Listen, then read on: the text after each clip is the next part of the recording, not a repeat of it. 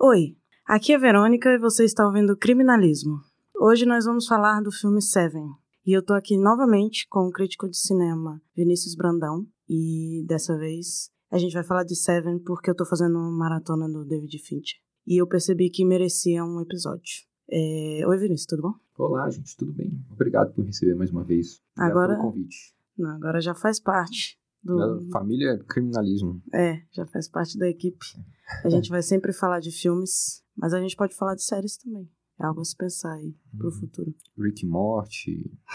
Tudo a ver. Eu só assisto desenho animado, só. Xirra, Xirra, tá bom, velho. Xirra? É, o novo desenho da Xirra é muito bom. Como assim, cara? Caraca. Tô sabendo disso não. Eu te falei, quando a gente almoçou, duas semanas atrás, desenho novo da Xirra. muito É fera. verdade, caraca! né? É. Esqueci. Minha memória tá. Memória de peixe. Eu, eu vi Final Space, mas Muito foda a Fire Space, mas a Xirra é melhor. sem comentários, tá? Não É. fala mal de Mano- Final Eu Space. não, tô falando bem dos dois. Mas Final Space é muito foda. E as referências são muito fodas. Dragon Pilot. Eu, desenho da Netflix eu gosto de quase tudo. Dragon Pilot, esse eu não Dragon gosto. Pilot, legal. Dragon Prince também, muito fera. Que desenhos são esses? Dragon Prince, dos mesmos criadores de Avatar, a Lenda de Aang, Caraca. Ah, é por isso que você tá E é- assistindo. é tão bom quanto ou melhor que a Lenda de Aang. A terceira temporada foi incrível. Nossa, eu tô assustado. Você fala que é melhor? É, é muito bom. Muito, muito bom. Beleza. Mas vamos lá. Dá a sinopse aí pra gente do filme. Seven, tá bom, os detetives é, Somerset e, e esqueci o nome do detetive do Brad Pitt. Mills. Mills, isso, detetive Detetive. Somerset e Mills são parceiros recentes, né? Um é o veterano Somerset, vivido pelo Morgan Freeman, e está sonhando com a aposentadoria, apesar de ser um detetive veterano, e o outro é o Mills, do Brad Pitt. É, Brad Pitt era novinho na época ainda, então ele podia ser o calouro do, da sessão de detetives. É, 90 e. poucos. 95, eu acho, 97. É, por aí.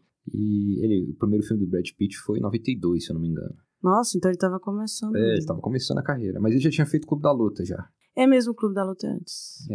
Ah, eles estão começando essa parceria. O, é o primeiro caso do detetive Mills na área de homicídios, como detetive. E o primeiro caso deles é um assassino que tem um plano de matar sete pessoas, cada uma delas com referência a um pecado cap- capital. O assassino claramente é uma pessoa muito religiosa e está tentando usar esse série de assassinatos para melhorar o mundo de- do ponto de vista dele religioso. Sim. É, aí eu não vou falar quem é o assassino também, né, gente? Eu não vou dar spoiler. Apesar de a gente não ver ele o filme inteiro. Mas quando ele aparece é maravilhoso, né? Uhum. Impressionante, assim. A presença dele, não só do ator, mas do personagem. Sim. É muito boa. Mas você falou do negócio do homicídios, né? Uhum. Eu fiquei pensando, porque eles não falam a cidade, né? Você fica achando que provavelmente é Nova York, mas eles não falam, você percebeu isso? Eu acho que é uma das coisas. pro- Esse filme ele me lembrou muito o. Nesse sentido, né? Não no sentido de assassinato, mas no sentido de construção de universo. Ele me lembrou muito o Mais Estranho que a Ficção, que é um filme que foi feito para não ser reconhecido o local do mundo em que se passa a história. Esse filme não me é estranho, mas eu acho que eu nunca vi. É Mais porque Estranho que a é, é, um- é muito bom, recomendo para as pessoas. Especialmente se você gosta de psicologia ou de estrutura narrativa, é um filme inteligentíssimo. Mas deve ser difícil de achar, né? Não, é fácil, fez sucesso. Mas em streaming, essas coisas não deve Ah, eu não ter. sei, não sei onde é que tá. Eu, eu tenho DVD. Você sempre tem o DVD, né, Deus fora. Não, tem mais não. Agora que saiu o stream, Parou de comprar. para de comprar as coisas. Mas então, aí eu tive essa impressão de que eles, em momento nenhum, não deixam nem de leve, assim, a impressão de onde é. Uhum. Você imagina que seja Nova York por causa do estilo, das cores, do metrô, do não sei o que, nana. Mas pode ser qualquer cidade super metrópole. Eu acho que é proposital que seja uma metrópole suja. Porque a sujeira é parte do que o filme tá querendo discutir. Sim, sim, com certeza. Ele fala muito da cidade também, não é, É. só. É como se a cidade fosse um personagem. Não é à toa que o final do filme é no limite da cidade com a área rural ali, né? Fora do- do- da área urbana. Sim, no deserto. Tá aí, você não quer falar quem é o assassino como spoiler, mas a gente vai ter que dar o spoiler do final. Esse é- é, estamos analisando o filme, né, gente? Pois é. Mas é, na sinopse nós fala spoiler. Aí a pessoa para de ouvir na sinopse, é, assiste o filme, depois volta. e começa Aí. com spoiler. Isso. Faz sentido. Então tá, gente. Se você não viu o filme, assista agora que a gente vai começar a falar o, o- o final dele. Começando que o assassino, ele não tem nome no filme, né? Ele é o Kevin Spacey. Ele é o John Doe. John Doe, que é o, é o John Doe, é uma expressão americana pra algo tipo como fulano de tal. João Ninguém. É, João ninguém isso. É, aqui no, é porque eu sei que John Doe é o nome que eles dão pra cadáveres que eles não que eles não sabem a identidade nos Estados Unidos. John Doe e Jane Doe. É, mas É, aqui no aqui- Brasil eles fazem isso, João Ninguém? Aqui a gente traduziu como João Ninguém, mas não se usa, eu acho, pra falar de alguém que não Sim. tem nome. E é o Kevin Spacey que interpreta o John Doe, e esse cara super religioso que está tentando melhorar o mundo por meio dos assassinatos de pessoas com, que são pecaminosas. Então, já que você já entrou nesse. Uhum. O nome do filme é Uma parada. por causa dos sete pecados capitais. Sim. Na verdade, em português ficou Seven, os Sete Pecados Cap- E aí, já que você falou j- logo dessa ideia dele é, religiosa, eu tava analisando o filme e eu percebi que ele tem uma identidade de missionário. Porque existem tipos de homicidas em série, tem os estilos. E um deles é o missionário. E eu acho que tem muito a ver, porque ele tem uma missão que é de um delírio dele. Ele tá delirando de que ele é alguém especial que precisa consertar o mundo. E ele viu que tá tudo desandando e as pessoas cometendo crimes e não sei o quê. Tanto que tem uma hora que o Mills, o, o Brad Pitt, fala que, mata, que ele tá matando pessoas inocentes. E aí ele fica revoltado. Ele, inocentes, eles tão, são tudo menos inocentes. Uhum. E eu achei interessante isso, porque ele se enquadra direitinho. E eu não sei se a roteirista sabia, conhece isso, entende disso. Porque isso tem a ver com criminal profile, né? Sim. Mas realmente é bem parecida essa coisa do cara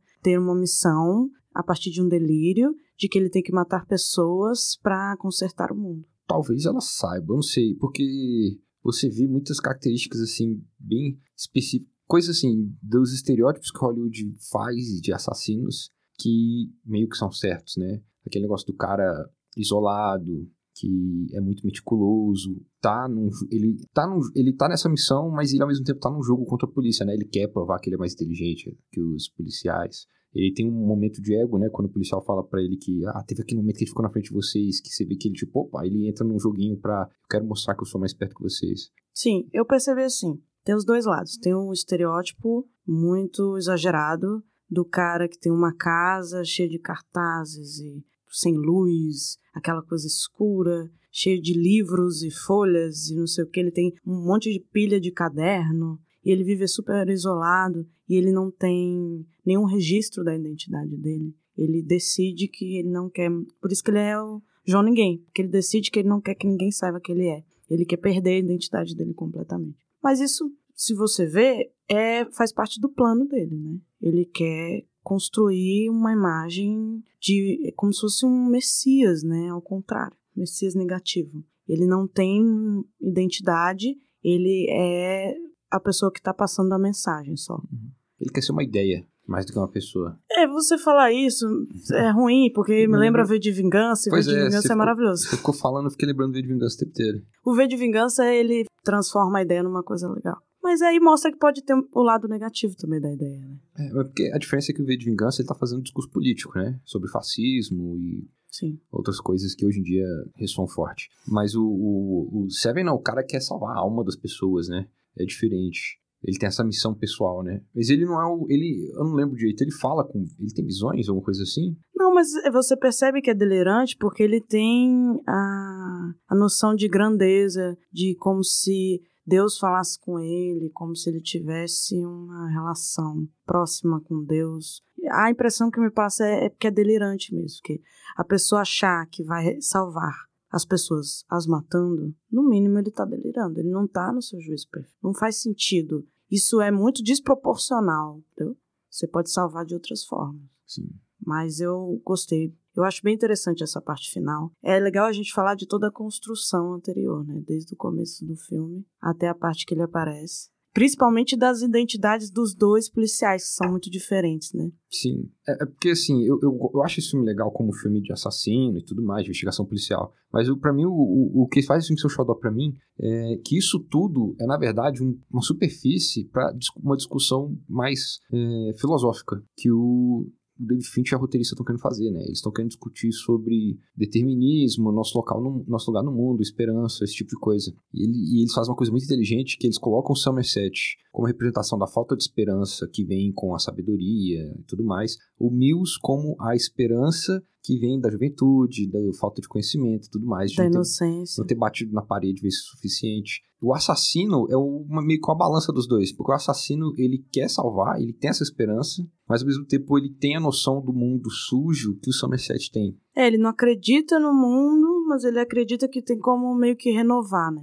Começar de novo. Então tem que acabar com as coisas ruins pra poder recomeçar. Então realmente, eu não tinha parado pra pensar nisso. Tem os dois lados da moeda aí Isso. nele. E, e você vê o, o Somerset tá querendo aposentar porque ele não aguenta mais, né? É um, da- um trabalho também que deve ser perturbador ser- ser detetive de homicídio. Sim. Então ele tá sempre. Ele sabe o que tem de ruim no mundo, porque o trabalho dele é apurar essas coisas. E não é só isso, ele leva muito a sério o trabalho dele e ele é muito bom no que ele faz. Sim. Isso traz uma, um conflito, digamos Sim. assim. Porque você é muito bom num trabalho que depende de uma situação muito ruim. Sim. E isso mostra também no começo do filme, quando ele vai ver um caso. Eu acho que ele vai ver um caso de homicídio que não tem relação com esse. E aí ele tá conversando com o policial e tá prestando atenção nas coisas, perguntando coisas. Aí o policial responde: tipo, Ah, pra que isso? Ele não se importa com esse lado meticuloso dele, preocupado em investigar direitinho. Ele, ah, vou inventar aqui porque eu não lembro, mas é tipo, ah, o marido bateu na mulher e matou ela. Isso é besteira, Normal, não uhum. precisa investigar. E aí ele não, ele é o cara que quer analisar todas as evidências, investigar direitinho pra ver se é isso mesmo, porque pode ser outra coisa. não sei. Isso fica bem claro o quanto que ele ele é como se fosse um fardo, né, esse trabalho pra Uhum. ele. Porque ele leva muito a sério. O cara que não leva a sério, não, Sim. não, isso não mexe tanto, né? E tem vários con- contrastes entre os dois. Eu não sei nem se eu falei certo, é constra, conta, contraste. Contrastes. contrastes entre os dois. Porque o Somerset ele já é divorciado, né? É falado isso. Ele já não tem contato com a filha. É isso, a filha? Eu acho que é. Não fica Isso. muito claro se é Uhum. divorciado, se Ele- é viúvo. Ele tem um- um- uma relação de remorso, meio de rancor com o passado dele pessoal, amoroso, familiar. Enquanto o Mills acabou de casar. Sim, com uma esposa adorável, maravilhosa. E o Mills tá começando a carreira, ele tá super feliz de estar ajudando as pessoas com o trabalho dele. Só que ele não tem a experiência nem a paciência do Somerset. Ele não é tão bom quanto o Somerset. ele é mais causa disso. instintivo, ele é mais agressivo, né? Isso. E aí, quando chega no final do filme, é muito interessante justamente isso. Vou falar que o final do filme, gente. Estejam preparados aí. Os dois. não, Como é que é? O- as duas últimas pessoas que morrem são o- a esposa do Mills, né? O assassino mata ela e manda a cabeça pra eles. Porque ele quer que o Mills mate ele, porque pra ele ele é inveja. Ele Sim. tem inveja do Mills, de tudo que o Mills conseguiu. Exatamente. Então, pra ele, o- a, a sétima vítima é ele, a Sim. pessoa culpada. E o Mills tá pagando pela raiva, é isso? Ou- É, ele é a ira. ele é a ira, Exatamente. exatamente. E depois que acontece tudo isso, né? Que o, o Mills não consegue se controlar, o Somerset tá falando, não mata, não mata. Não, você não, ele não merece isso. Sei o quê? O Mills mata o assassino e, de certa forma, o, jogo- o filme termina com o assassino ganhando, porque ele conseguiu matar as vítimas que ele queria Sim. e conseguiu manipular o Mills, o Somerset fala: o mundo é horrível, mas ainda vale a pena viver nele. E isso fala muito sobre, tipo assim, é realmente sujo, é sombrio, as pessoas sofrem, as pessoas se machucam, é, as pessoas vão perder tudo que elas têm, mas vale a pena ter, porque o Somerset, naquele breve período que ele teve com o Mills, ele viu uma beleza ali, uma val- um valor pra vida. E meio que viu provavelmente como ele era no começo, né? Ele Sim. lembrou. Essa frase que você falou, eu até li ela hoje. É uma frase do Hemingway, que ele Isso. fala: O mundo é bom, as pessoas são boas e vale a pena lutar por elas. E aí o Somerset fala: Eu concordo com a segunda parte. Que pra ele o mundo é horrível, As pessoas são ruins, mas mesmo assim vale a pena lutar. A gente tem muito disso hoje em dia. as pessoas não precisam ser boas pra gente precisar lutar por elas, não é mesmo? Mas eu, eu consigo ver. Eu ainda tô no Mills. Eu tô numa inocência grande aqui ainda. Eu go... Então, eu- isso que eu gosto do filme, me lembrou muito aquela série True Detective. Sim. Essa aí merece um podcast, hein? Só falando, é ouvintes peçam pra Verônica. True Primeira Detective. temporada, né? Mas Você A gente tá assistiu É. junto, eu tinha esquecido disso. falando. Verdade. A gente viu True Detective, é, Você não tinha visto antes, né? eu não tinha visto antes. Eu Ih. comprei o DVD e a gente assistiu. O True Detective tem dois personagens detetives que têm pontos de vista diferentes filosóficos. Tem uma cena que pra mim é muito icônica da série, que é quando eles chegam numa área de prostitutas e tem o detetive do McConaughey, que ele já cansou do mundo e tá só investigando o crime, e tem o detetive do Woody Woody Harrelson. Harrison. isso. que ele é quer salvar todo mundo, né? E ele tem a família e tudo mais, o outro já perdeu a esposa. E quando eles chegam lá, eles encontram uma menina prostituta de 14 anos, sei lá. E o, o Matt McConaughey vê ela faz entrevista com ela e fa- fica de boa. Aí o Woody Harrelson fica, não, se- ninguém tá achando esquisito uma menina de 14 anos se prostituindo aqui. E, tipo, a, a reação do Matt McConaughey, tipo assim, é sério que você tá surpreso que existem prostitutas de 14 anos? tipo, por que, que você tá preocupado? E é engraçado disso, né? Porque por ele não se preocupar, ele não faz nenhuma diferença pra essa menina. Mais na frente na série, passam anos, né? Essa menina vira uma vendedora, ela fala que saiu do mundo da, da prostituição por causa do Woody Harrelson. E aí ela acaba virando amante do Woody Harrelson, a mais velha. Eu não lembrava disso, não, E tipo velho. assim, ele passa a destruir a própria vida porque ele ajudou uma pessoa. Você vê a dualidade? Ah, a mulher que ele fica. Ele tem umas três amantes na série. Ele tem uma amante no começo da série, quando no, no começo, antes de passar um tempo. Aí tem um, depois que passa o tempo, é essa garota mais velha. E aí depois ele volta pra esposa. Eu acho que eu tô lembrando que ele vai na casa dela. Ele não consegue ter é- essa necessidade dele de ter contato com os outros, ajudar os outros, não sei o quê. É justamente o que faz com que ele traia a esposa, que faz com que ele se afaste da família. Enquanto o Matt McGonagall só quer voltar pra família dele, por isso ele não se conecta com outras pessoas. E todo, tudo que acontece na, na série é pensando nessa dualidade dos personagens. E a mesma coisa que eu lembro, por isso que eu gosto tanto, das- tanto da série quanto do filme do Seven, que é. Ele tá querendo discutir uma coisa além do, dos crimes ali realizados. Os crimes estão querendo discutir essa coisa. São discussões, é como se tivesse uma discussão dentro da outra. Independente desses assassinatos, poderia rolar discussão. Mas esses assassinatos, eles colocam mais, mais força Uhum. na discussão. Até a forma como os re- assassinatos acontecem, né? Porque é, não é só, tipo, ele, rea- ele retrata os sete pecados de formas perturbadoras, né? Ele, di- Nossa. ele como é que eu posso dizer? Ele, ele altera fisicamente as vítimas de formas que são perturbadoras, que são incômodas de olhar, de assistir. E ele sempre coloca em ambientes sujos, nojentos. Os policiais, quando eles chegam, eles ficam chocados, não conseguem andar, se xingam porque o negócio fede, é podre. Você vê que as pessoas estão todas é, perturbadas pelo que acabou de acontecer ou pelo que elas viram. É todo mundo no limite, assim, de vida esquisito. E... É, pra mim, tiveram dois que pra mim foram os mais perturbadores, que foi o da preguiça, que o cara sobrevive, Uhum. e aí é muito triste no hospital, o médico explicando que ele é um vegetal, que ele vai morrer. E a outra foi da mulher no deve ser luxúria, né, nesse caso. O, o- o cara coloca um... Que ele coloca um consolo de faca, né? E aí o, o João Ninguém manda ele Isso. transar com a mulher daquela forma. Ele contando, porque não aparece, né? Não aparece nenhum crime sendo feito. Isso. Só aparece depois. Você vê que tem uma consequência pesada pro cara Sim, por ter feito isso, né? o cara depois. Porque o cara sobrevive, quem morre é a mulher. Isso. Porque o crime de luxúria da mulher é dele também, mas ele quer punir a mulher. E aí depois eles levam o cara pro depoimento. E aí ele vai contando. É muito perturbador ele contando como ele foi obrigado a fazer aquilo. Esse trauma do cara é muito pesado, né? De assistir. Se a gente não vê, mas do jeito que ele escreve, você consegue entender por que, que ele tá tão perturbado. Você consegue sentir a dor dele ali naquele momento. Porque o jeito dele também é muito perturbado. O ator é muito Sim. bom. Ele É, o ficou ator é muito bem- E a Gula, eu sempre eu lembro que eu achava nojentíssimo. Mas o da Gula, o Gula é mais nojento mesmo, né? Ele leva pros limites esse negócio do. do- Só não é muito pesado a, ra- a ira e, o, e, o- e a inveja. né? Aí é que tá. É tudo muito pesado. Porque a ira, o cara tá matando, tá, porque a mulher dele morreu, etc. Uhum. Tudo é muito pesado. E ele tá mas acabando com uma pessoa que tem uma vida boa, né? A mulher não tinha nada a ver com isso. Tanto que o cara, se- o assassino se sente mal. Porque ela não faz parte do- dos pecados. E ela. Uhum. Ela é morta fora Ela, do. ela é inocente, no final das Isso. contas. Ela é morta fora da lista de pessoas que ele quer matar porque ele tá com inveja dela. Exatamente. E isso faz com que ele mereça ser morto. Assim, é fascinante pensar nessa lógica deturpada do cara. Acho que, mais uma vez, tem aquela que a gente falou no outro podcast, né? Às vezes a gente fica fascinado com a, a lógica das pessoas, não mesmo que não concorde com elas. Sim, a, a, a ideia que as pessoas criam na cabeça delas, né? Do, do que é lógico, do que faz sentido. Sendo Uhum. que aquilo vai destruir vidas, vai fazer mal pra muita gente, não faz sentido nenhum. Isso. Eu penso muito nisso porque isso vai construindo situações de violência corriqueiras. A gente, no cotidiano, a gente vê situações de violência por causa dessa lógica deturpada. né? Todo mundo tem uma lógica pessoal, querendo ou não, influenciada pelos nossos sentimentos e deturpa a, a parte lógica, a parte de raciocínio lógico, né? E, então, não tem como dizer quando que um, um passo lógico num raciocínio vai virar um motivo pra pessoa crescer matando na rua. É. Essas coisas de briga de trânsito, Uhum. violência doméstica, Política, política. religião.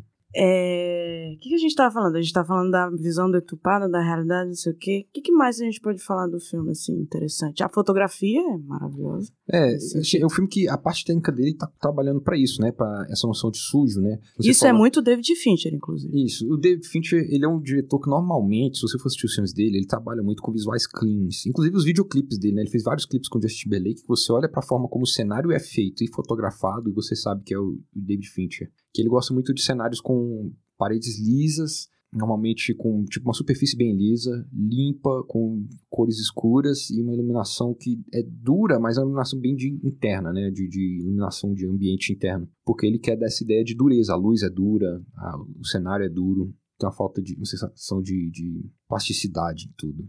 É uma coisa artificial, talvez? Não, É, é um negócio meio artificial, mas meio tipo urbano. E esse filme pega Ah, muito pesado urbano. nisso, com porque certeza. Esse filme é muito sujo e ele coloca a paleta de cor pra ficar meio amarelada, porque ele quer que a noção de sujeira fique mais forte, a textura fica mais forte assim. É, tem muito verde também, porque tem muita coisa nojenta acontecendo, Verde escuro. verde escuro, Tudo muito escuro. muita sombra, porque te- a ideia dele no filme, né, inclusive base no, no raciocínio do Somerset no final do filme, né, que tudo tem um lado sombrio, né, todo mundo tem um lado sombrio, mas só porque as pessoas têm um lado sombrio não significa que a gente não deva lutar por elas. Uhum. E você vê que o único personagem iluminado do filme é o Somerset, né? Que é o cara que tá assim, é todo mundo podre, tô lutando por eles e eu vou ficar triste no meio do caminho, mas é isso que a gente tem que fazer.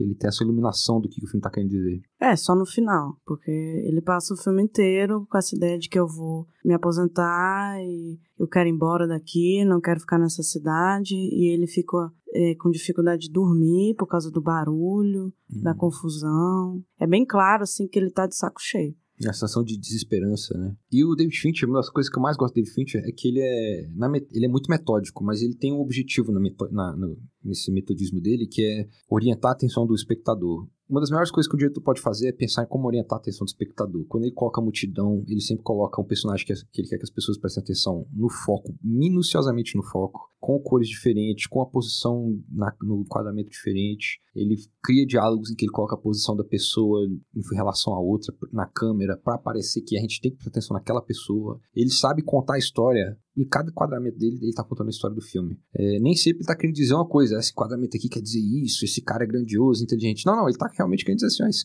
esse cara aqui é o cara que você tem que prestar atenção. Esse é o E- momento dessa pessoa. Se ele estiver em pé e o outro estiver sentado, não é só pra você prestar atenção nele, é como pra você saber que ele tá dominando a conversa em relação ao outro, o outro tá errado, o outro tá perdendo a conversa. Esse tipo de coisa que ele tá fazendo. Ele é maravilhoso fazer esse tipo de coisa, as histórias dele são muito gostosas de assistir por causa disso. Eu, David Fincher é um dos meus diretores favoritos. E eu vejo muito isso. Inclusive, você estava falando dessa coisa do liso, do metódico. Eu lembrei de Mindhunter na hora. E House of Cards também tem muito disso. Sim, você viu os clipes do Justin Bieber que ele fez. Ele fez É. aquele Sweet and Tie, Sweet and Tie, Uhum. que é preto e branco. Ele fez Vidas em Jogo, tem muito desse visual, com exceção da parte do México. Eu lembro que a parte do México é mais suja, mas Vidas em Jogo é um filme mais fraco dele. É o único filme que eu não vi dele, que eu não acho. É Não difícil de consigo achar. Eu assisti na HBO na época que ele foi lançado. Nunca mais consegui assistir esse filme. Podia ter Nate Go, então. É, Vidas de Jogo tem muito disso. O Clube da Luta tem momentos que são assim, mas o Clube da Luta também Uhum. quer ser sujo em alguns momentos. Ele abre mão dessa lisura quando ele quer sujeira. Sim. Eu acho que a única exceção. E você vê o Millennium, Os Homens São Novas Mulheres, ele faz a floresta seja limpa por causa da neve. É muito doido. E o- o- a casa do vilão no final do Millennium é meticulosamente limpa. É quase como se o David Fincher estivesse construindo a- o esconderijo de assassino dele dentro dos filmes dele. É. Isso é muito bom, porque provavelmente ia ser assim mesmo. O único caso em que ele não é desse jeito é no Benjamin Button. E é o único filme dele que é um, é um filme que não tá conversando sobre perturbações ou pessoas deturpadas, nem co- nada do tipo. E não tem crimes, assim. Mas é, um fi- é o único filme dele de fantasia também. É muito diferente. Eu acho o estilo do Benjamin Button muito diferente do estilo dele, assim. Sim. Ainda tem algumas características dele, mas é o que sai mais. Até o rede social eu acho que é mais parecido. O rede social tem muito desse visual clean, limpo, interno. Sim. Desde o cara escrevendo no vidro da, da, da janela dele, passando pelos cenários onde eles ficam, a sede do Facebook. Sim. A sede do Facebook é bem clean. Não, a casa do, do Justin Timberlake é bem limpa. Uhum, Eu duvido que aquele cara com aquele estilo de vida teria uma casa tão limpa. uhum. E o Harvard também, ele tem umas cores mais escuras. Quando eles vão no bar, quando eles estão no alojamento, umas cores mais vermelho, verde, uma coisa. É bem interessante. Eu gosto de ficar analisando essas coisas dos filmes dele, porque você percebe que tem a ver. A fotografia tem muito a ver, os enquadramentos tem muito a ver. E você não precisa viajar muito pra perceber. Uhum. Um leigo consegue perceber se prestar atenção. Sim. Assim, Ele consegue. É porque a gente tá falando isso aqui tudo tecnicamente, né? Mas a intenção dele é passar uma sensação. Quando você assiste o filme do David Fincher, você tem a sensação que ele quer passar com o filme. Mesmo no caso do Benjamin Button, ou no- na parte do México do Vidas em Jogo, tem uma sensação que ele tá querendo passar ali. Sim, eu percebo, é muito forte essa parte da sensação, né? Uhum. de você ficar incomodado ou perturbado ou interessado ou curioso ou até feliz. Uhum. Tem a parte que o Benjamin Button tá novinho na moto, acho que é na moto. Sim. Faz tempo eu tenho que rever porque até tenho que falar sobre ele, mas Ó, mas olha só como é que ele é. Ele sabia que o Benjamin Button ia mexer com certos. com o limiar do, do, do- do- da nossa noção de realidade, né? Então ele coloca uma criança com cara de velho, corpo de velho, e dá um incômodo. E é proposital, é pra gente achar esquisito, sim, semi-nojento um bebê velho. E depois, quando a gente vê uma criança com demência, é só triste. Ele tá trabalhando com esses extremos. Ele faz isso, o David Fincher gosta de fazer esse tipo de coisa, com visual, com a linguagem, com o que ele tá fazendo com os filmes dele. É perturbador, né? E ele também ele brinca com essa coisa de que os dois são muito parecidos, né? Tanto o idoso quanto a criança, eles têm características muito parecidas. E ele isso fica claro quando a gente assiste o filme inteiro. É, porque o filme foi. O filme é baseado num conto, que o Benjamin Button é um conto antigo, né? Que foi feito por um cara que tava refletindo sobre aquela frase, né? A juventude desperdiçada com os jovens. Que o jovem não tem sabedoria nem experiência pra ter noção de que a juventude que ele tem pode ser, deve ser melhor aproveitada e como pode ser melhor aproveitada. E aí o cara falou assim: então tá, vamos fazer uma, uma reflexão sobre isso. Ele fez uma história de um cara que era novo quando tá com o corpo de velho e que é velho quando tá com o corpo de novo. E aí você percebe que, tipo, não é o corpo que faz o Benjamin Button passar pela situação, é a, é a experiência mesmo. Tipo, o nosso corpo é só uma parte do que a gente tá vivendo no momento. Como se o mais importante fosse o que tá lá dentro. É. Mas o filme do, do, do, do David Fincher é um pouco mais desesperançoso, né? Sempre. Sim. Mas, é, Tanto que o Seven, mas o Seven é um filme esperançoso. ele tem por um lado a esperança, mas por outro acaba com a vida do Mills. Ele tá sendo. Ele tá querendo ser extremamente realista na ideia de todo mundo tem um lado negro. Não é só porque todo mundo tem um lado ruim que a gente não deve ajudar as pessoas. Que a gente deve julgar elas ou qualquer coisa do tipo. Esse que é o mais louco. O Somerset, vendo o Mills se corromper, ele percebeu que todo mundo tem essa possibilidade. A pessoa, por melhor que ela seja, ela pode passar por uma experiência que vai fazer ela fazer uma coisa ruim. Isso não significa que ela seja uma pessoa ruim. E aí faz ele ter esperança na parada. Mas ao mesmo tempo tá des- te- teve que destruir a vida do Mills para que isso acontecesse. E aí a gente não sabe o que que vai acontecer com ele. Eu ju- se fosse no vi- na vida real, talvez o Mills estivesse saindo agora da prisão. É Esta- verdade. assassinato, é sangue frio, 20 anos 20 depois. anos mais ou menos, ele era policial. não sei. Imagina, ele recomeçar a vida sem a mulher, sem o filho. Depende de quem for o juiz, o cara pode falar que foi extrema emoção. Não foi legítima defesa, não foi estado de Não necessidade. foi, o cara tava gemado. Pois é, foi frio. Mas foi uma frieza diante de uma situação extrema. E o, o local, né? É um local sujo, é um deserto, é afastado da cidade, é o local mais afastado onde tudo aconteceu. E é o único crime que a gente vê acontecendo no filme. Mas, mesmo que seja afastado, a gente tem as antenas ligando o tempo inteiro pra cidade, pra aquela sujeira. As antenas? É, a gente tem uma série de linhas de cabos Ah, ligados em cima deles. sim. Sim, me- emaranhados, né? Uhum. Eles não estão isolados ali. Tem essa. dá a ideia de que estão se afastando da podridão, mas na verdade eles estão ligados o tempo inteiro. É, não tem essa diferenciação. Pois é. E tem público que tem os caras lá no helicóptero vendo. É bem assim. Quando eu vi da primeira vez, eu era. Acho que adolescente, começo da adolescência. Eu fiquei bem perturbada com esse final. Eu não esperava. Você fica naquela esperança de que ele. Não, eu vou ser maior do que isso, né? Não vou matá-lo. Você fica. Eu acho que o filme ele dá essa impressão de que ele vai se redimir no final, o Mills, e não vai matar o cara. Mas aí, hoje, vendo depois de velha, eu percebi que, na verdade, não, é, é dele, ele é assim. Não me surpreende ele matar o cara depois de tudo que aconteceu. Depois de eu presenciar o comportamento dele o filme inteiro. Ele é um cara agressivo, ele é um cara que responde às emoções com violência. Então, como é que ele ia se segurar naquele momento ali? Sim. E a interpretação do Brad Pitt nesse momento é maravilhosa, né? Ele sabe que é errado, mas ele não consegue segurar a emoção dele. Você A vê olhando pra baixo e expressão- chorando, olhando pra frente, olhando pra baixo chorando. A expressão no rosto dele é impecável, assim, é incrível. Impressionante. Você- Você entende o que ele tá num conflito, mas que é o jeito dele de fazer as coisas. E o David Fincher mais uma vez coloca o Mills apontando pra gente a arma na câmera, enquanto ele tá tendo essa reação. Se não mostra. Porque ele tá julgando a gente, na verdade, né? A gente é o John Doe, a gente é o Mills, a gente é o Somerset. E aí depois, quando ele mata o cara, o Somerset tá de costa e só fica triste. Ah, terrível. Eu- como esse filme é inteligente, né? O Somerset tá de costa pro John Doe e ele tá de frente pro Mills. Quando o Mills mata, o Somerset continua de frente. Mas e você vê que o Somerset não precisa olhar pro corpo do John Doe pra saber que ele morreu. Ele já tá triste porque ele perdeu. É muito, tipo assim, eu acho.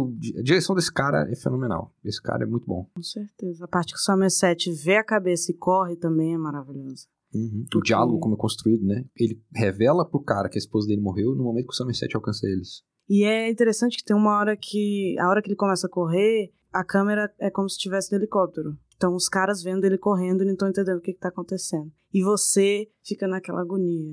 Ai meu Deus, ele tá. Ele vai alcançar ou não vai? Vai dar ou não vai? E uma coisa, isso é muito legal desse filme. Ele coloca na nossa cabeça que a gente viu a cabeça da esposa do Mills cortada dentro da caixa. Pois é! E a gente não mostra nenhuma vez. Ele tem um corte rápido pra um take dela sorrindo. Mas a gente, a gente imagina a cabeça dela dentro da caixa, mas a gente nunca vê a cabeça dela dentro da caixa. Isso é muito doido. Como é que a gente cria a imagem da cabeça dentro da caixa? Em momento nenhum a gente vê. É bizarro. Ele consegue até criar a imaginação. Porque no momento em que o Mills entende que a caixa tá com a cabeça da esposa dele, a gente vê um flash da esposa dele. E meio que a gente coloca a nossa cabeça. Olha como o Fi- David Fincher é bom em controlar o que a gente tá pensando no filme. Manipula nós. Uhum. Rapaz. E considerando que é um filme que tive um monte de coisa esquisita, feia, perturbadora no meio do caminho, é fácil a gente imaginar uma coisa feia, perturbadora. É verdade. A gente consegue imaginar que ele tenha mostrado a cabeça Uhum. e não nos poupado. E ele nos poupa muito nessa parte, porque não mostra a cabeça e não mostra Kevin Space levando o tiro também. Uhum.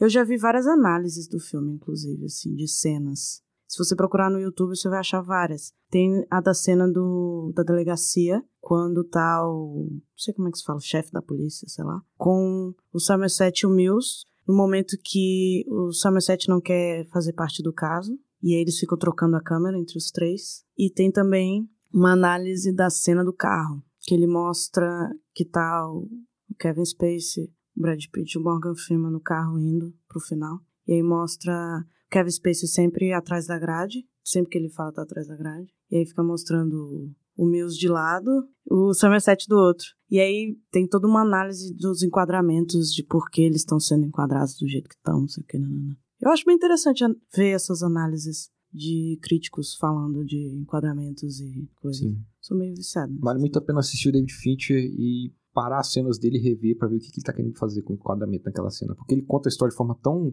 Ele, con- ele consegue capturar tão bem a sua atenção que quando você tá assistindo a primeira vez, você não percebe o que ele tá fazendo. Você só tá assistindo a cena porque ele tá prendendo a sua atenção. Sim. E prende muito. É impressionante. Tá me fazendo gostar mais agora. Seven é um filmão, Com é certeza. um filmaço, não é pra criança, não é pra adolescente. Não. Assista com essa perspectiva da filosofia, senão no final não vai fazer sentido pra você. um É, analisa os diálogos, que os diálogos também são muito bons. Isso, as coisas que o Somerset tá falando são incríveis. Sempre. Todos Uhum. os diálogos deles são maravilhosos. Eu gosto bastante. E a história também é muito bem feita. Os personagens são muito bem construídos. Inclusive a mulher do Mills é Sim. bem construída. Uhum. Mostra é, a esperança dela, a, ela acreditar que tudo vai dar certo, mas ao mesmo tempo ela tem medo, porque a cidade é violenta. Isso fica muito Uhum. claro pra todo mundo. E ela não queria ir pra aquela cidade, né? Sim. Ela foi por causa dele. Olha só. E a gente não Incrível. sabe o motivo dele ter se Olha o mudado. quanto isso fala sobre a história do filme, do que dessa filosofia, né? Ela foi por... Ela, que era a personagem de esperança do filme, foi para o lugar sujo por causa do marido irritado, tava querendo fazer uma diferença a todo custo, e ele pagou através dela. Ela é a maior vítima do filme, né? É verdade. Terrível. isso. Que percepção. É um filme que mexe muito com suas esperanças, né? Muito com suas... Ele, ele perturba mesmo. Você tem que ter cuidado com como é que tá a sua cabeça no momento de assistir o filme. É, mas é- é, eu gosto de filme assim que faz isso. Apesar de, às vezes, não gostar de como a gente sai assistindo filme, depois de assistir o filme, né? Mas assim que é bom, é um- é um filme que mexe, né? Uhum. Ele não só fala de assassino em série e de crime e tem uma história boa, mas ele faz você refletir sobre outras coisas. Você vai embora e fica pensando.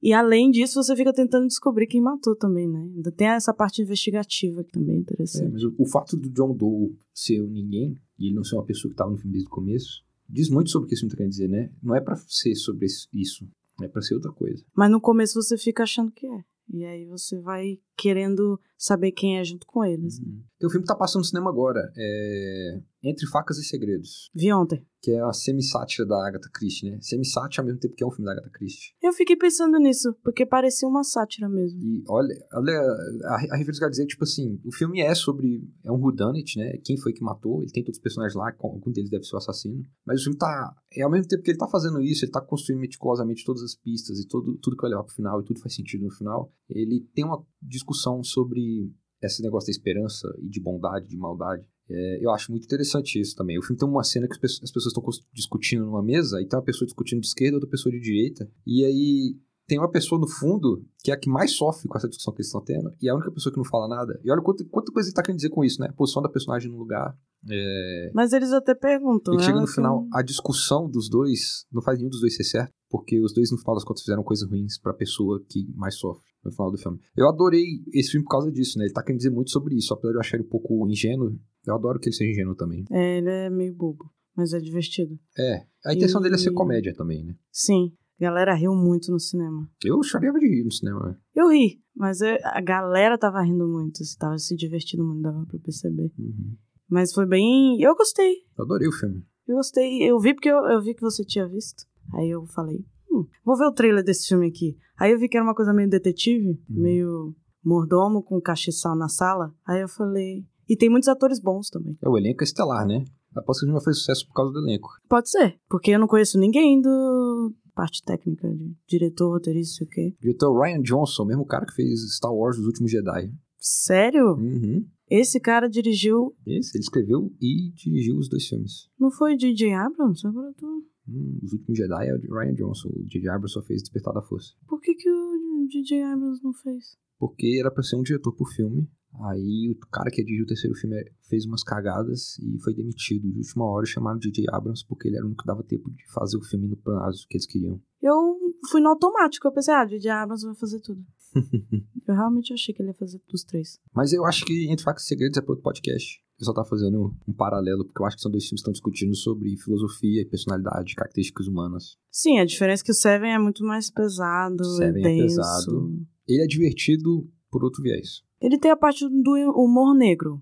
Isso Uhum. existe no filme. Mas ainda assim, é uma coisa sutil, não é uma coisa forte. E é sutil porque é uma. Também, se você parar pra pensar, tem a ver com a polícia. A polícia tem muito disso. Eles usam o humor negro pra suportar a situação. Sim. Então, eles aproveitam isso. Mas, de qualquer forma, é um filme espetacular. assim. Filmes do David Fincher provavelmente vão ser alguns dos melhores do ano. Não, e o Clube da Luta também. O da Luta Fenomenal, Agora eu tô na dúvida. Qual que é melhor?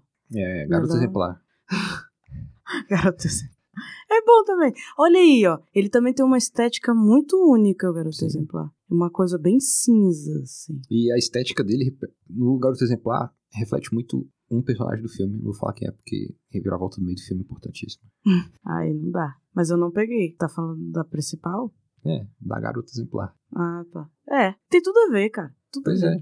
É maravilhoso. É tudo maravilhoso. Dá vontade de fazer um episódio por cada filme do David Fincher. Ah, você não vai querer fazer do, do Vidas em Jogo, não. Eu não consegui achar, não vou nem como, não tem nem como eu Você vai fazer. querer fazer do Alien 3. Do Alien 3 eu ainda tô. Não de fazer podcast, mas ainda quero comentar nas redes sociais. Rede social não dá pra fazer podcast, dá? Tem crime ali naquele filme? No Alien 3? Não, na rede social. A rede social tem? Não tem aquela confusão lá dos. Tem um julgamento, né? É verdade. Na confusão de quem vai ficar com o quê, da, da- da Uhum. parte de quem que é a rede social. Acho que acontece crime, né? Você me- ah, dá mais discussão sobre o crime do que. Que absurdo! A gente, a gente sai um pouquinho do tópico.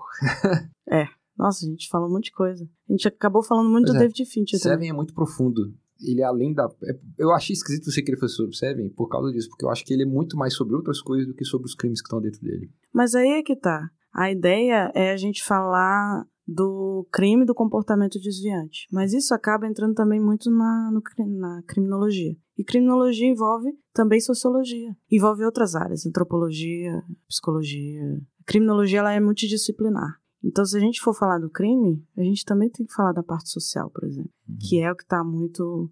e a parte filosófica, está muito dentro os crimes eles fazem a gente refletir também. Se não fossem os crimes, não teria reflexão nenhuma. É por isso que alguns assassinos, pelo menos no estereótipo que eu aprendi com o cinema, acreditam que o assassinato é uma arte. É, essa frase aí, assassinato é uma arte. Eles estão expressando uma coisa, estão passando uma ideia, estão provocando. O choque do assassinato, ele faz com que você reflita sobre as coisas. Então você pode usar isso para fazer as pessoas refletirem o que você quer. Mas é isso, vamos Acho que se vo- você poderia puxar o Seven com outra pessoa que vai saber dizer melhor do que eu sobre os métodos do Somerset. Métodos você fala a partir de investigação. Investigação, esse tipo de coisa. É bem interessante. Ele E como que o, o- Se você prestar atenção no filme, eles usando só a parte policial nunca teriam chegado no John Doe de forma alguma. A menos a parte do John Doe querer que ele fosse pego. O momento que eles conseguem chegar perto do John Doe é quando o Somerset burla um pouco as regras dentro do filme. Quando ele usa ele o contato dele no FBI Ah, sim, verdade. Isso é bem interessante. Ele usa o informante dentro do FBI para conseguir os dados da pessoa que tinha pegado certos livros na biblioteca. Exatamente. Mas essa parte é uma parte que tem tudo a ver com a investigação. Que é uma Uhum. parte chatíssima, inclusive, da investigação. É, Você isso- tem que analisar todas as pessoas que pegaram determinados livros na biblioteca para saber quem é. isso é uma coisa que é, é- é interessante desse filme, né? Ele mostra bem claramente como ser investigação policial é um saco. é. que absurdo. Mostra eles fazendo relatório, mostra eles entediados esperando o resultado de exame, Sim, essa parte é boa, que eles estão quase dormindo assim no banco. mostra eles chegando atrasado na casa do outro e aquela vidinha cotidiana que não tem muito diferencial. É bem isso, assim, é bem tipo pessoas comuns, vidas comuns e arrastadas. É, pra mim não é tão entediante assim, porque é minha área eu gosto. Uhum. Mas realmente ele mostra de forma cotidiana e mundana. É isso. É você ficar analisando evidências, ficar procurando pistas. Não é você ficar correndo atrás de gente na rua, dando tiro. Apesar de que acontece. Acontece no filme. Uma vez. E é quando eles bulam as regras. É, que aí eles vão e descobrem o endereço do cara. E ele ficou surpreso, ele não imaginava É, que eles iam descobrir. E ele fica fingindo que isso não aconteceu, porque ele não quer passar por menos inteligente que ele. Ele acredita que é um jogo que ele tá ganhando, porque ele tá mais correto nos ideais dele. Olha Sim. que personagem curioso de um Doe, né? Com certeza. É bem. Porque ele tenta passar a imagem de que ele não é egocêntrico, mas é- não tem como, ele é egocêntrico pra caramba. Só o fato dele achar que ele tem uma missão, Ele é um escolhido, ele é o escolhido pra ter uma missão. e o que faz com que ele nunca esteja errado. Se você acha que você nunca tá errado, você é egocêntrico pra caramba. Ainda tem isso, né? Tudo bem você acreditar, você tem um- uma ideologia, um, algo que você siga. Mas, Mas- nunca se questionar sobre isso, Você seguir aquilo de forma cega, é se colocar no pedestal. e isso tem consequências também. Sim. Tanta consequência que ele se julga, né? É, Ele se permite morrer depois. no final das contas ele meio que percebe que. Ele é humano. É, ele não é especial. E por ele ser humano, ele é sujo, que nem todo mundo que ele matou. Que fica essa coisa, fica essa imagem de que ele é acima de qualquer suspeita, Eu acho porque ele tá julgando as que o pessoas. Seven merece o segundo episódio com o Mário Sérgio Cortella. Vou chamar. pra analisar essas Pra coisas. analisar o que que o filme tá querendo dizer sobre filosofia. Mas aí é que tá. A gente fala isso aqui, mas é pra pessoa aprofundar sozinha. Isso. A gente É. dá só uma pincelada, um básicozinho, pra pessoa ir atrás. Mas a ideia é essa, a gente sai do cinema, o filme não é o filme só por si só, ele é para que as pessoas gan- cresçam com ele depois que elas saem do cinema. Pelo menos filmes como Seven, se propõe pra isso, né? Sim, é a se você proposta. Dora Aventureira no cinema, você não vai... você não- Ele não tá se propondo a isso não, gente. Eu não sei não. Você viu Dora Aventureira? Eu não assisti. Me disseram que ele é muito bom. Pra quem é fã da série e gostava, quando- e quem tem filho pequeno, o filme, tipo, faz uns favores, assim, pros adultos que estão acompanhando os filhos. Tá vendo? Às vezes tem uma mensagem e você não tá sabendo. Pois é, eu- tem um cara que eu odeio no filme, eu recuso assistir qualquer coisa que esse cara faz. Quem? Ai, velho, eu não sei se ele é tio, pai da Dora, é um cara velho que tá no filme. Ah, não vou saber. Ele é um mexicano, fez o pior filme que eu já vi na minha vida. Ele é diretor, roteirista, é ator principal do filme. Que filme? E o filme fez tanto sucesso que ganhou um remake com o Leandro Hassum, velho. Que? É, não se aceita devoluções. Ah, nossa. Esse cara. Onde é que tem o Seven? Onde é que eu assisti o Seven? Você falou pra mim assistir na Netflix, mas eu tinha um DVD lá em casa, eu tinha um DVD. Eu acho que é na Netflix mesmo. Tem pra assistir. Eu não consigo olhar aqui, deixa eu ver. Eu tenho quase certeza. É porque. Não, mas eu acho que é isso mesmo. Você pode assistir na Netflix se você quiser. E, por favor, comente sobre o filme, o que que você achou, o que que você pensou, se a gente tá viajando, se você percebeu outras coisas. Você acha que tem essa discussão sobre a ideologia do Somerset e do Mills dentro do filme? Se o John Doe é uma balança entre os dois? Ou se ele é só um maluco do cacete. E você acha que é uma é um filme vazio, a contar que a gente tá falando? Acho difícil. Você gosta ou não gosta do final? É, isso é bom também. Tem que falar o que achou do final. E é isso. Então, fala aí, Vinícius, seus, suas redes sociais, suas coisas. É, gente, meu site é o velhonda.com, é só de cinema. A gente tá parado na parte do YouTube, mas tá lá o Velho Onda, a ro- aquela Velho Onda no YouTube, você pode procurar, vai ter alguns vídeos velhos lá, que eu não tenho conseguido fazer mais nada. Tem o podcast Grande Hotel Podcast, que a produção tá mais ou menos semanal, Mais ou menos. mais ou menos semanal, é. Em que eu e o Gabriel Carvalho falamos sobre temas de cinema, dois filmes que a gente gostou, e depois dá algumas diquinhas. Ó, vi aqui, Seven tá na Netflix. Ah, que bom. E eu também tenho podcast na sala em que eu entrevisto gente que faz cinema, maioria das vezes mulheres, eu tô tentando dar mais voz para mulheres. E inclusive a gente fez uma- o último podcast foi uma mesa redonda com três diretoras de artes daqui de Brasília, que contando experiências de casos de machismos dentro do set de, de filmagem. Bem É legal. Eu não ouvi esse não, já saiu? Saiu, então umas duas semanas já. É porque eu vejo. Aí você caga. Não, eu vejo. e aí eu esqueço de. Mas eu acho que tem. Eu acho que eu já assinei o Grande Hotel eu- eu- na sala. Eu tenho que olhar lá. Negócio de podcast. Vou falar uma de ter coisa. uma paixão do podcast é que você não consegue ouvir tudo. E você tenta. Pois é, vou falar uma coisa complicada agora, porque eu amo fazer podcast, eu amo ouvir podcast, mas tem muito podcast pra ouvir. É muito podcast bom. Muito podcast bom e é uma dificuldade, porque fica uma lista gigante. Uhum. É. Mesmo se você segue um nicho, o nicho fica cheio. E aí você tá- eu tô três meses atrasado nos podcasts. Não, você não tem ideia a quantidade de podcast que eu conheci só de crimes reais. Então, é uma quantidade imensa. Uhum. E todo, a maioria deles são muito bons. E aí eu fico querendo ouvir e não consigo. Mas eu vou, vou me organizar, aproveitar final de ano. aí. Eu tô no Instagram, no Aquela Velha Onda, também no Instagram. Facebook é Aquela Velha Onda. O Twitter é Onda Velha. E é isso aí. Você tá usando mais o Twitter agora, né, que eu vi. É porque o Twitter eu consigo usar no trabalho. Mas sempre que eu vejo uma notícia bem legal, eu coloco no Instagram do, do site. Que bom. Mas é isso então. É isso aí, gente. E aí, se vocês quiserem me seguir também lá no arroba criminalismo no Instagram, não esqueçam de comentar sobre o Seven. E vejam. Muito obrigado mais uma vez. Até mais. Tchau! Tchau.